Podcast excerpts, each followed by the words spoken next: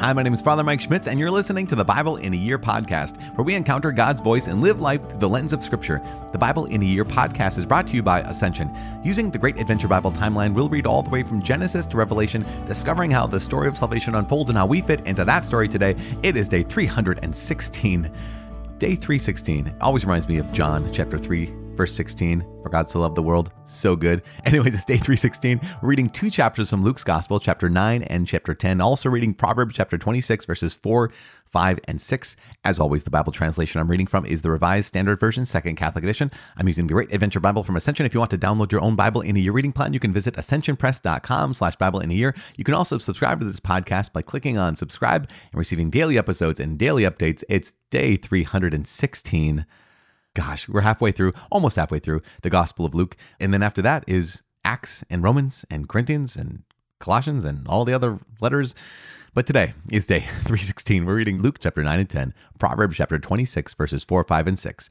It's day 316.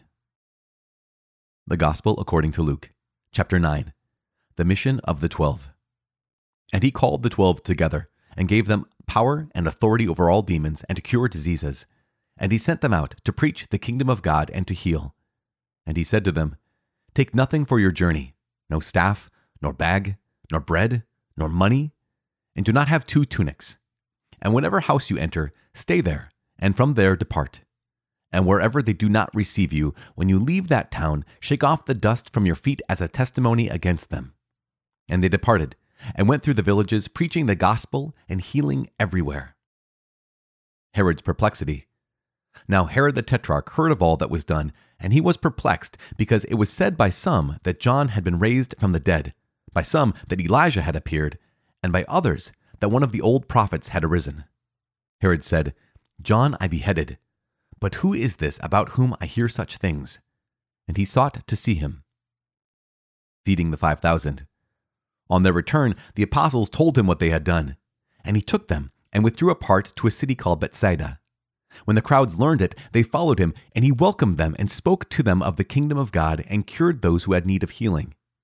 Now the day began to wear away, and the twelve came and said to him, Send the crowd away, to go into the villages and country round about, to lodge and get provisions, for we are here in a lonely place.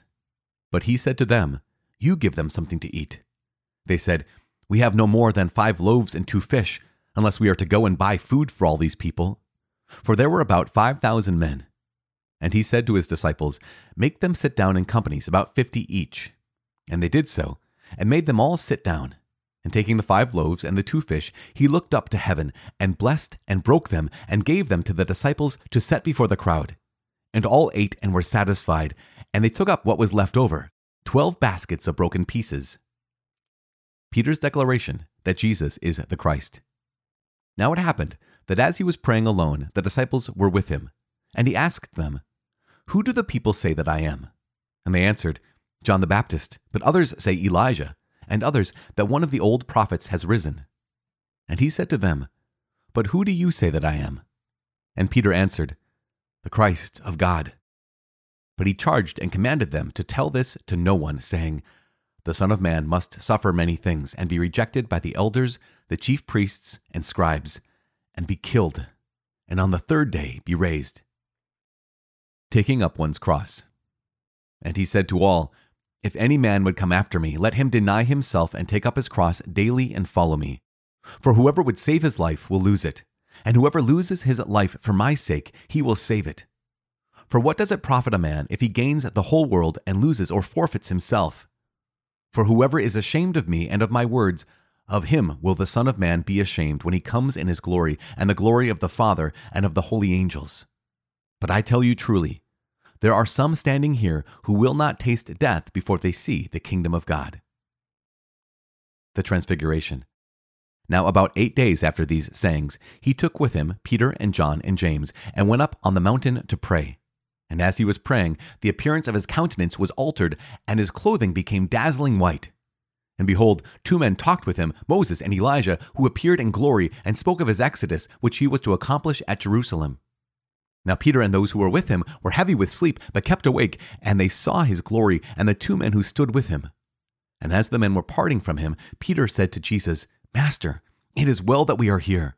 Let us make three booths, one for you, and one for Moses, and one for Elijah, not knowing what he said. As he said this, a cloud came and overshadowed them, and they were afraid as they entered the cloud. And a voice came out of the cloud, saying, This is my Son, my chosen. Listen to him. And when the voice had spoken, Jesus was found alone. And they kept silence and told no one in those days anything of what they had seen. Jesus heals a boy with a demon. On the next day, when they had come down from the mountain, a great crowd met him. And behold, a man from the crowd cried, Teacher, I beg you to look upon my son. For he is my only child, and behold, a spirit seizes him, and he suddenly cries out. It convulses him till he foams and shatters him, and will hardly leave him. And I begged your disciples to cast it out, but they could not. Jesus answered, O faithless and perverse generation, how long am I to be with you and bear with you? Bring your son here. While he was coming, the demon tore him and convulsed him. But Jesus rebuked the unclean spirit and healed the boy and gave him back to his father. And all were astonished at the majesty of God. Jesus again foretells his death. But while they were all marveling at everything he did, he said to his disciples, Let these words sink into your ears, for the Son of Man is to be delivered into the hands of men. But they did not understand this saying, and it was concealed from them that they should not perceive it, and they were afraid to ask him about this saying. True greatness. And an argument arose among them as to which of them was the greatest.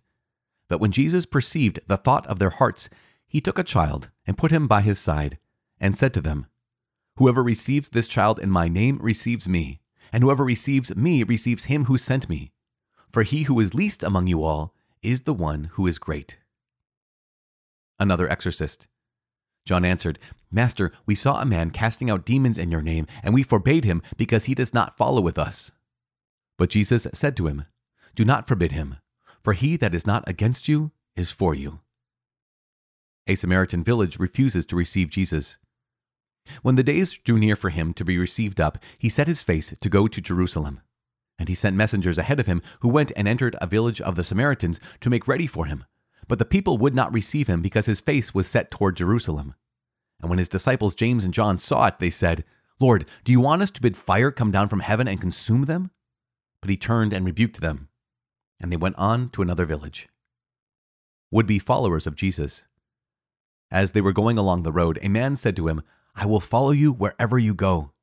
And Jesus said to him, Foxes have holes, and birds of the air have nests, but the Son of Man has nowhere to lay his head. To another he said, Follow me. But he said, Lord, let me first go and bury my father. But he said to him, Leave the dead to bury their own dead. But as for you, go and proclaim the kingdom of God.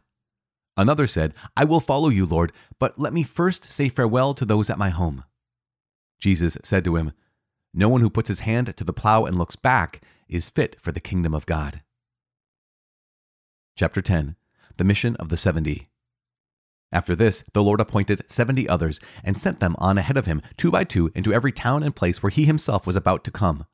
And he said to them, The harvest is plentiful, but the laborers are few. Pray therefore the Lord of the harvest to send out laborers into his harvest. Go your way. Behold, I send you out as lambs in the midst of wolves. Carry no purse, no bag, no sandals, and salute no one on the road. Whatever house you enter, first say, Peace be to this house, and if a son of peace is there, your peace shall rest upon him. But if not, it shall return to you. And remain in the same house, eating and drinking what they provide, for the laborer deserves his wages. Do not go from house to house. Whenever you enter a town and they receive you, eat what is set before you, heal the sick in it, and say to them, The kingdom of God has come near to you. But whenever you enter a town and they do not receive you, go into its streets and say, Even the dust of your town that clings to our feet, we wipe off against you. Nevertheless, know this, that the kingdom of God has come near. I tell you, it shall be more tolerable on that day for Sodom than for that town. Woes to unrepentant cities. Woe to you, Chorazin! Woe to you, Bethsaida! For if the mighty works done in you had been done in Tyre and Sidon, they would have repented long ago, sitting in sackcloth and ashes. But it shall be more tolerable in the judgment for Tyre and Sidon than for you. And you, Capernaum, will you be exalted to heaven? You shall be brought down to Hades. He who hears you hears me, and he who rejects you rejects me, and he who rejects me rejects him who sent me. The return of the seventy. The seventy returned with joy, saying, Lord, even the demons are subject to us in your name. And he said to them, I saw Satan fall like lightning from heaven. Behold, I have given you authority to tread upon serpents and scorpions, and over all the power of the enemy, and nothing shall hurt you. Nevertheless, do not rejoice in this, that the spirits are subject to you, but rejoice that your names are written in heaven. Jesus rejoices and thanks the Father. In that same hour, he rejoiced in the Holy Spirit and said, I thank you, Father, Lord of heaven and earth, that you have hidden these things from the wise and understanding and revealed them to infants. Yes, Father, for such was your gracious will. All things have been delivered to me by my Father, and no one knows who the Son is except the Father, or who the Father is except the Son, and anyone to whom the Son chooses to reveal him. Then turning to the disciples, he said privately, Blessed are the eyes which see what you see. For I tell you that many prophets and kings desired to see what you see and did not see it, and to hear what you hear and did not hear it. The parable of the Good Samaritan. And behold, a lawyer stood up to put him to the test, saying, Teacher, what shall I do to inherit eternal life? He said to him, What is written in the law? What do you read there? And he answered, You shall love the Lord your God with all your heart, and with all your soul, and with all your strength, and with all your mind, and your neighbor as yourself. And he said to him, You have answered right. Do this, and you will live. But he, desiring to justify himself, said to Jesus, And who is my neighbor? Jesus replied, A man was going down from Jerusalem to Jericho, and he fell among robbers, who stripped him and beat him and departed, leaving him half dead. Now by chance, a priest was going down that road, and when he saw him, he passed by on the other side. So likewise, a Levite, when he came to the place and saw him, passed by on the other side. But a Samaritan, as he journeyed, came to where he was, and when he saw him, he had compassion, and went to him, and bound up his wounds, pouring on oil and wine.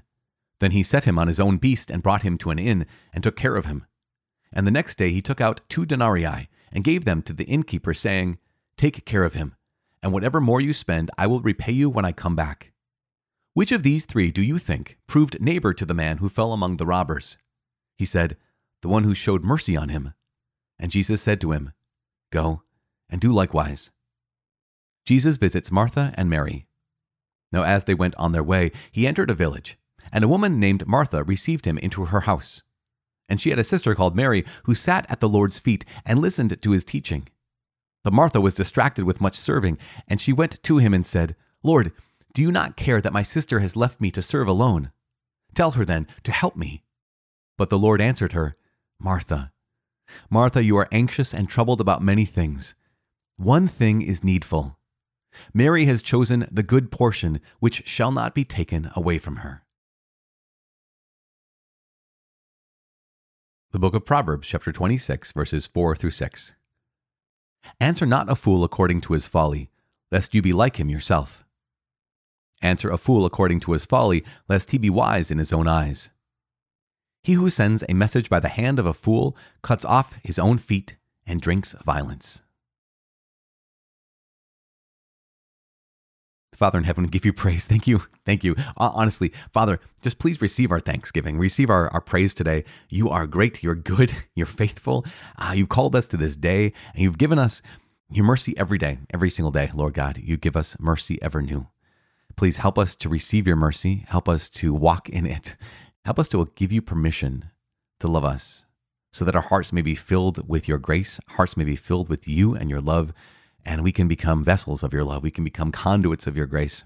We ask this in the name of Jesus Christ, our Lord. Amen. In the name of the Father, the Son, the Holy Spirit. Amen. Okay, so we have uh, Luke chapter 9 and 10, only two chapters today, which is kind of awesome. That's kind of a nice little break from the three chapters. But one of the things I want to highlight, gosh, is here is the mission and ministry of Jesus. Not only the mission and ministry of Jesus himself, but also this proclamation and call of more people to his side and also sending more people in front of him, right? So he has more more calling people to himself where Jesus makes it very clear. This is chapter 9, verse 23. If anyone should come after me, let him deny himself and take up his cross daily and follow me. Now, one of the things that struck me recently has been I've been doing some reading on commentaries, and I've always thought that when Jesus said the threefold mission or three threefold tasks, I guess, of the disciple to deny oneself, take up your cross daily, and follow after Jesus. The first one, deny yourself. I always thought that just seems to be kind of like a, you know, be willing to fast, right? Jesus talks about fasting. That's going to happen when the bridegroom is gone. Um, he says, when you fast, when you pray, when you give alms. I always thought this was one of those situations where it was deny yourself, meaning, you know, learn how to say no to yourself. Kind of we talked about that yesterday when it came to the book of Proverbs. But what Jesus is saying is it's it's deeper than simply denying yourself um, luxuries. It's it's deeper than saying, you know, deny yourself food or drink at times. Deny yourself sleep at times. Deny yourself, you know, entertainment at times. What Jesus is saying when he says the one who denies himself is actually rejecting oneself. It's this term of absolute surrender of oneself. It doesn't just mean I occasionally, you know, fast or I occasionally give up sleep or I occasionally give up pleasures. It is the sense of I actually renounce my claim to my own life. I renounce my claim to my own life and say that actually the only one who has a claim on my life is God Himself. That Jesus has a claim on my life. I don't even have a claim on my own time. I don't have a claim on my stuff, my food, my sleep, all those things. I don't have a claim on my family. I mean, we have responsibilities, obviously, right? But the only one who has a claim on my life is God Himself. That this is the depth, and this is just the beginning, right? I'm being very brief when it comes to this description, but it is utter and complete self surrender to the Lordship of Jesus. So how it starts, of course, is in those small ways, right? How it starts, how we how we live it out, is by being able to say, "Okay, Lord, I give up food today, or I give up um, some kind of other thing for you today." That's the kind of fasting or penance that can exhibit this reality, this deeper sense of I have renounced my claim on my life. Um, so that's how we practice it is through fasting and you know, penance, almost giving that kind of situation. But the depth of it is not just I've given up a little bit. It is I've renounced any claim I have on my time, any claim I have on my my comfort, any claim I have on my future, any claim I have on anything that I would call mine is actually not mine. That's kind of the the depth of this. Now, going on, we recognize also that here is this call of Jesus, these would be followers of Jesus at the end of chapter 9.